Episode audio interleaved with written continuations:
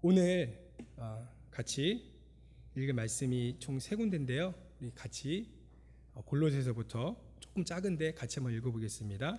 시작. 기도를 계속하고 기도에 감사함으로 깨어 있으라. 쉬지 말고 기도하라. 예수께서 그들에게 항상 기도하고 낙심하지 말아야 할 것을 비유로 말씀하니요. 아멘. 네, 반갑습니다. 어, 오늘 기도의 자리가 또 주님 주시는 은혜가 어, 가득한 시간 되길 예, 소망합니다. 어, 오늘 어, 우리가 읽은 이 세 가지 구절은 어, 공통되게 어, 한 가지 가르침을 우리에게 어, 전해주고 있습니다. 어, 그것은 어, 기도를 쉬지 말고 어, 항상 열심히 부지런히 하라는 것입니다. 특별히 예수님께서는 어, 이러한 당부의 말씀을 하신 것뿐만 아니라 우리가 공간복음서나 요한복음서를 보면 알 수 있듯이 몸소 어, 어, 기도에 아주 열심히 하시는 모습을 제자들과 우리들에게 보여주셨습니다. 그렇다면 왜 하나님께서는 우리에게 기도를 어, 계속해서 힘을 들여서 부지런히 어, 하라고 강조하고 또 강조하시는 것일까요? 많은 이유가 있겠지만 어, 이 시간 저와 우리 성도님들이 한 두 가지 정도로 어, 왜 우리가 계속해서 쉬지 않고 항상 어, 기도해야 되는지 어, 두 가지 어, 차원에서 한번 짧게 생각해 보겠습니다. 어, 먼저 제가 한 가지 간단한 질문 드리겠습니다. 어, 우리 성도님들은 어, 어떤 누군가를 볼때 어, 대놓고는 못하겠지만 마음속으로 한번 생각해 보세요. 마음속으로 아 저 사람 참 교만하다. 너무 잘난 척을 많이 한다. 너무 뭐 낄 때 안 낄 때 다 끼면서 다닌다. 어, 라고 어떤 사람을 볼 때 그렇게 생각을 하시나요? 음, 각자 어, 한번 생각해 보시면 저마다의 어, 기준이 어, 있을 것입니다. 어, 그래서 어, 재밌는 사실은 어떤 동일한 A라는 사람을 두고도 어떤 사람은 아 저 사람 너무 교만해. 너무 잘난 척 많이 해 저 사람 참전 저런 모습은 보기가 좀 그렇다라고 어, 평가하시는 분이 있는 반면에 똑같은 A라는 사람을 두고도 또 다른 분은 어, 교만하다고 생각하지 않고 자신감이 넘치고 의지가 넘치고 뭔가 이렇게 해보려는 그런 적극적인 모습이 참 좋다라고 이렇게 아주 상반되게 어, 평가를 내리곤 합니다. 왜냐하면 사람 사이에 교만하다 안 교만하다 안 교만하다라는 것은 사실 각자 저마다의 기준이 따로 있어서 합의 이렇게 통일된 기준이 없기 때문입니다. 그런데 사람과 사람 사이에서의 교만한 것이 아니라 하나님과 우리 사이에 우리가 하나님 앞에서 교만하다 교만하지 않다라는 것을 어, 쉽게 아주 분명하게 판단할 수 있는 기준이 있습니다. 어, 이건 모두가 다 똑같습니다. 어, 누가 하나님 앞에서 교만하다 교만하지 않다. 그 기준이 무엇일까요? 바로 기도를 하느냐, 기도를 하지 않느냐. 여기서 오해하지 마셔야 되는 게 단순히 기도에 나오느냐, 기도에 나오지 않느냐를 말하는 것이 아니라 정말 우리의 삶 가운데 기도를 하면서 하나님을 경외하고 하나님을 나의 삶의 주인으로 생각하면서 그런 기도의 삶을 실천하느냐 안 하느냐에 따라서 너무나도 명확하게 우리가 하나님 앞에 교만한지 안 교만한지 우리 스스로를 점검할 수 있는 것입니다. 그렇다면 본론으로 들어가서 왜 하나님께서는 우리에게 항상 쉬지 않고 부지런히 기도하라고 말씀하시는가? 그 첫 번째 이유는 기도는 우리가 누구인지 또 하나님이 누구신지 기도를 통해서 깨닫기 때문입니다. 몇 개월 전에 우리 담임 목사님께서도 설교 말씀 가운데 언급하셨는데 사실 기도라는 것이 한번 생각해 보세요. 성도님들도 기도라는 것이 이게 아주 고차원적인 아주 거룩한 단계로 바로 처음부터 이렇게 바로 점프해서 들어가지 않습니다. 그런 경우는 사실 드뭅니다. 그래서 나의 상황과 나의 고민과 나의 아픔과 어떠한 나의 꿈과 소망을 자연스럽게 하나님께 간구하며 사실은 기도가 시작되게 되어 있습니다. 그래서 사실 어떤 고민거리나 문제들이로 인해서 우리의 삶이 좀 힘들고 마음이 약해지고 어려워지면은 더 기도의 자리를 찾게 되고 또 사모하게 되어 있는 것입니다. 그래서 기도는 내가 처해진 상황에서부터 사실은 그게 동기부여가 돼서 출발을 할 때가 많다라는 것입니다. 그런데 이 기도는 그렇게 나의 상황에서 출발하지만 또 이 기도 가운데 진정으로 내가 누군지, 내가 어떠한 존재인지 다시금 확인하는 자리이기도 한다라는 사실입니다. 어, 제가 지금 이제 공부하고 있는 학교는 어, 마른 신학교인데 사실은 이 종교학부의 색채가 강한 이제 신학교입니다. 그래가지고 어, 이게 기독교 내 다양한 이제 교파의 이제 성직자들이나 어떤 공부하시는 분들뿐만 아니라 불교, 이슬람교, 또 힌두교, 또 이제 우리가 전혀 예상하지 못한 되게 이렇게 들어보지 못한 신흥 종교를 이렇게 하는 분들까지 뭐 그런 분들 많지는 않지만 어, 그런 분 그런 분들도 아주 다양하게 어, 있습니다. 어, 제가 그 중에 어, 한분 좀 친해지신 친해진 분이 있어요. 그 공부하시는 분 중에 어, 스님이신데 여성분이신데 이게 좀 친해져 가지고 이게 차를 마시면서 이렇게 어, 교제하는 시간을 가졌습니다. 제가 약간 불교계에서 좀 이렇게 호감 가는 인사인가 봐요. 그래서 저를 그 스님이 유독 챙겨주시고 다른 어떤 목사님들보다 저를 그 스님이 참 많이 챙겨주시는데 그래서 이제 그분이랑 이제 차를 마시면서 이제 뭐 사실 뭐 뭐 그렇다고 성직자들이라고 해서 막 다 그런 얘기를 하는 건 아니지만 저는 이제 궁금한 게 많아가지고 물어봤어요. 이제 불교에 대해서 어떤 참선이나 명상이라 하는 우리의 기독교의 이제 기도와 비슷한 그런 것들을 좀 물어봤는데 제가 그분의 이야기를 들으면서 제가 잘은 모르지만 이것은 참 기독교랑 큰 차이가 있다라는 것을 한 가지 발견하게 되었습니다. 그것은 이 불교에서 이 수행을 하는 참선이라고 하고 또 명상이라고 하는 이 수행하는 목적이 사실 이, 이 여기서 말해 불교에서 말하는 고통에 어, 거기서 고통을 벗어나고 이 범인에서 벗어나는 것이 어찌 보면 우리가 기독교에서 말하는 우리의 상황과 우리의 아픔과 여기서 출발하는 것은 비슷하지만 근데 궁극적으로 불교에서 말하는 이 명상이 지향하는 바는 자아의 소멸, 나의 비움, emptiness 어, 이것을 어, 지향하는 것을 깨닫게 되었습니다.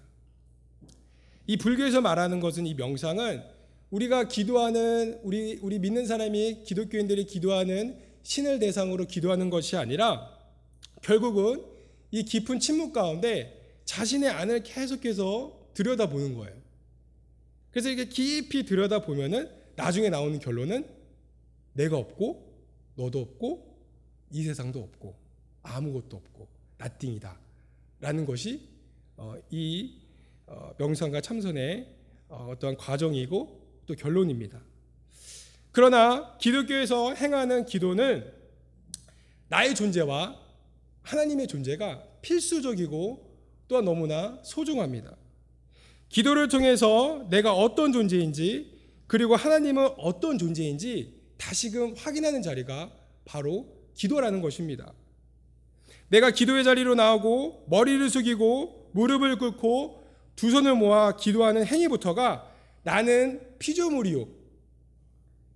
그리고 이 기도를 받으시는 분은 하나님은 창조주이시자 이 모든 세상 만물을 섭리하시는 전지전능한 하나님이시라는 것을 자연스럽게 이 기도의 과정을 통해서 알게 된다라는 것입니다. 그런데 제가 왜 이 말씀을 드리냐면요. 그런데 사실 이게 굉장히 간단하잖아요. 근데 우리가 삶을 살아가면서 얼마나 자주 이 사실을 망각하면서 잊으면서 사는 경우가 많은지 모릅니다. 마치 어, 죽음은 없는 것처럼 영원히 사는 것처럼 우리는 살아가고요. 또 하나님의 도움 없이도 아주 잘 살 수 있을 것처럼 아주 나이스하게 잘 살 수 있을 것처럼 생각하고 살 때가 너무나 많다라는 것입니다. 시편 121편에서 시편 기자가 이런 고백을 합니다. 한번 같이 한번 읽어 보겠습니다. 시작. 내가 산을 향하여 눈을 들리라. 나의 도움이 어디서 올까? 나의 도움은 천지를 지으신 여호와께서로다. 아멘.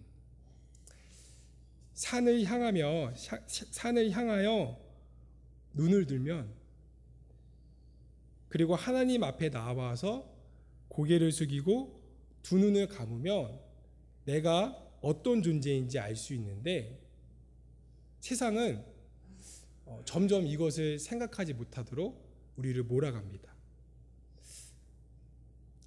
어, 이런 말 하지 않습니까? 아, 한 세기 동안 지금 세상이 인류 역사상 이렇게 바뀐 그런 변화나 그런 변화의 속도가 이 한 세기를 제외한 나머지 이 세기의 변한 것보다 이 100년간 생긴 변화가 더 많은 변화를 일으켰다라고 얘기하지 않습니까? 그래서 이렇게 바쁜 세상 가운데 바쁘게 살아가면 잠시 동안 산으로 눈을 향하는 그 시간도 뺏긴 채 내가 두, 두 눈을 감고 두 손을 모으는 시간도 뺏긴 채 내가 누구인지 내가 무엇을 위해 살아가는지 정말 어떻게 살아가야 되는지 망각할 때가 너무나도 많다라는 것입니다. 그래서 우리는 어, 쉬지 않고 항상 기도하는 것이 너무나 중요합니다. 어, 이 시편 기자의 고백처럼 나의 도움이 나의 은혜가 나의 축복이 어디로부터 온 것인지 다시 확인할 수 있으며 또 그럼으로써 그 안에 두려움과 걱정과 불평이 사라지고 평안과 감사가 찾아오게 되는 것입니다. 그래서 요약하자면 기도를 쉬지 않고 부지런히 해야 하는 첫 번째 이유는 기도를 통해서 비로소 내가 누구인지 다시금 깨닫고 어, 우리 하나님이 어떠하신 분인지 다시금 깨닫고 하나님은 나에게 어떤 은혜를 주셨는지 이 기도를 통해서 감사와 평안을 누릴 수 있기 때문입니다. 그래서 우리는 항상 기도해야 됩니다. 왜 우리는 망각하는 존재이기 때문입니다. 두 번째, 우리가 기도를 해야 되는 이유는 어, 기도 가운데 하나님의 뜻을 어, 발견할 수 있기 때문입니다. 제가 아까 기도의 실질적인 시작과 동기가 우리의 상황과 우리의 소원과 만족을 구하는 것으로부터 시작하는 경우가 많다라고 말씀드렸습니다. 어, 그리고 그것은 자연스러운 일이라고 어, 말씀드렸습니다. 저, 저 또한 그렇게 기도를 시작합니다. 그러나 그것이 잘못된 것은 아니지만 그렇게 나의 상황과 나의 기도 제목을 강구하면서 나간 것이 잘못된 것은 아니지만 그 수준에서만 우리의 기도가 머물게 되는 것은 바람직하지 않습니다. 왜냐하면 기도를 통하여 우리가 하나님의 뜻을 발견하고 또한 그리스도로 그 뜻을 발견함으로써 우리가 믿음으로 순종하고 주님이 기뻐하신 모습으로 삶을 살아갈 수 있기 때문입니다. 어, 지금도 어, 네, 저희 애들은 제가 가끔씩 뭐 자주는 아닌데 가끔씩 이제 뭐 매일걸 생각이나 어, 시계 생각이나 장난감을 사가면은 집을 문을 열자마자 만나면서 초딩 같은 게 보여요. 그래서 이 평소보다 자신이 요정하면서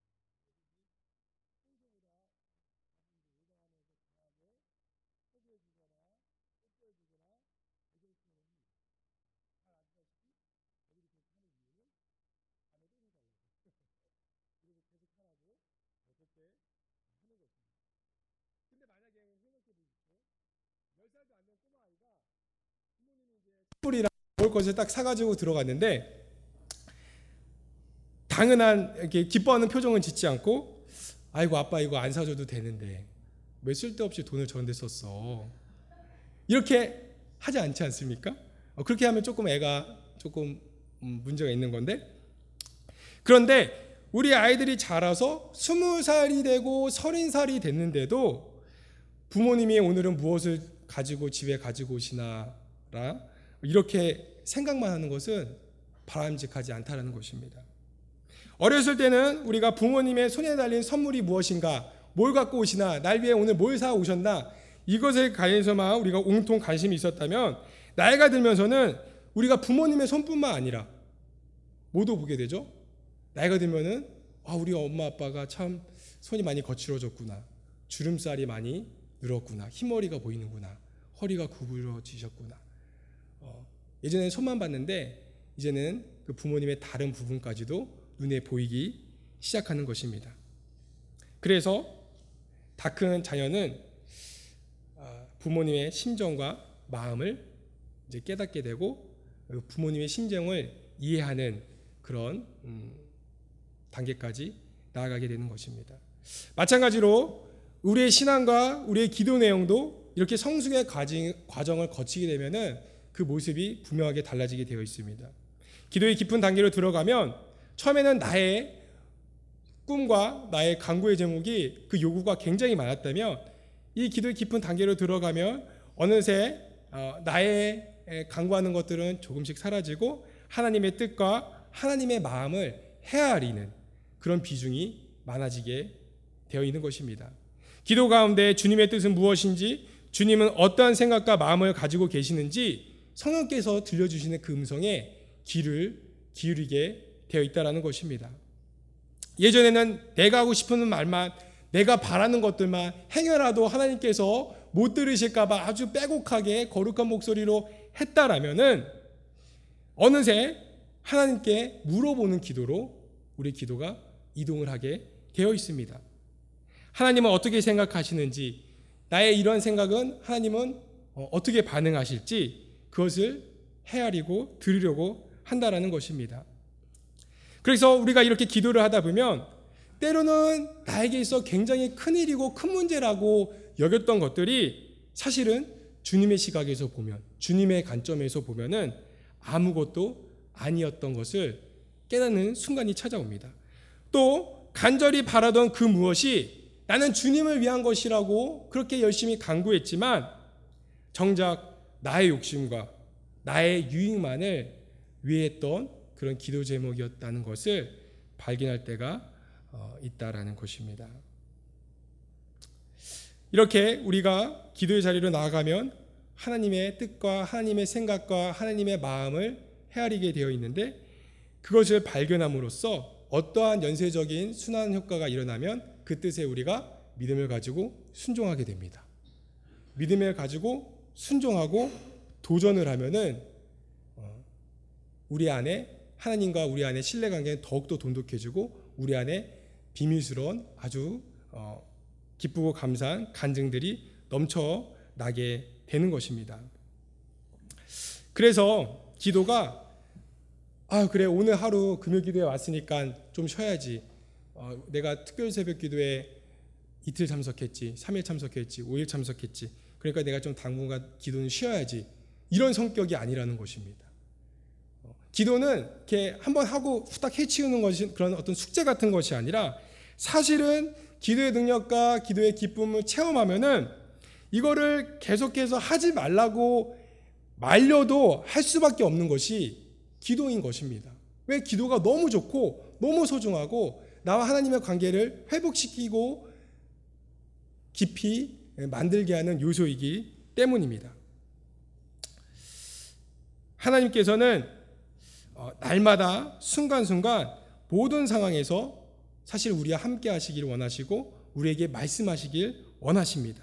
그래서 우리는 사실 오늘 하루만 기도하고 내일 기도 안 하는 것이 아니라 날마다 날마다 순간순간 어, 나에게 찾아오는 내가 예상치 못한 그 상황 가운데 늘 깨어 있어서 주님의 뜻을 묻고 그 뜻 가운데 내가 순종하고 그 순종함으로써 일어나는 결과들로 가지고 다시 하나님과 그 어, 교제가 그 만남이 깊어지게 관계가 깊어지게 되는 것입니다.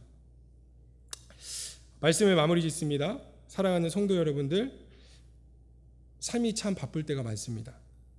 그리고 때로는 어, 제가 미국 온 지 이제 만 3년도 안 됐는데 때로는 이런 생각이 또 들더라고요. 아 이게 너무 똑같은 날이 이게 참 반복이 된다. 그래서 이게 너무 똑같은 날이 어, 특별한 날이 아닌 날들이 반복되지 않나라는 생각이 무료하게 느껴질 때도 있습니다. 근데 바로 그때 시간을 따로 내어서 순간순간 쉬지 않고 한번 기도를 해보시길 권면드립니다.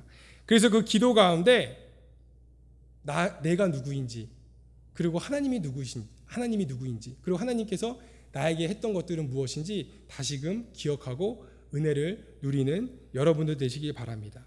그리고 기도를 통하여서 날마다 날마다 하나님의, 하나님의 뜻을 발견하고 우리에게 주어진 모든 상황 가운데 동행하시고 말씀하시기를 원하시는 그 하나님을 이 기도 가운데서 찾고 어, 여러분과 하나님 관계가 더욱더 돈독하게 깊어지는 우리 은혜교회 모든 성도님들 다 되시길 주님의 이름으로 축복합니다.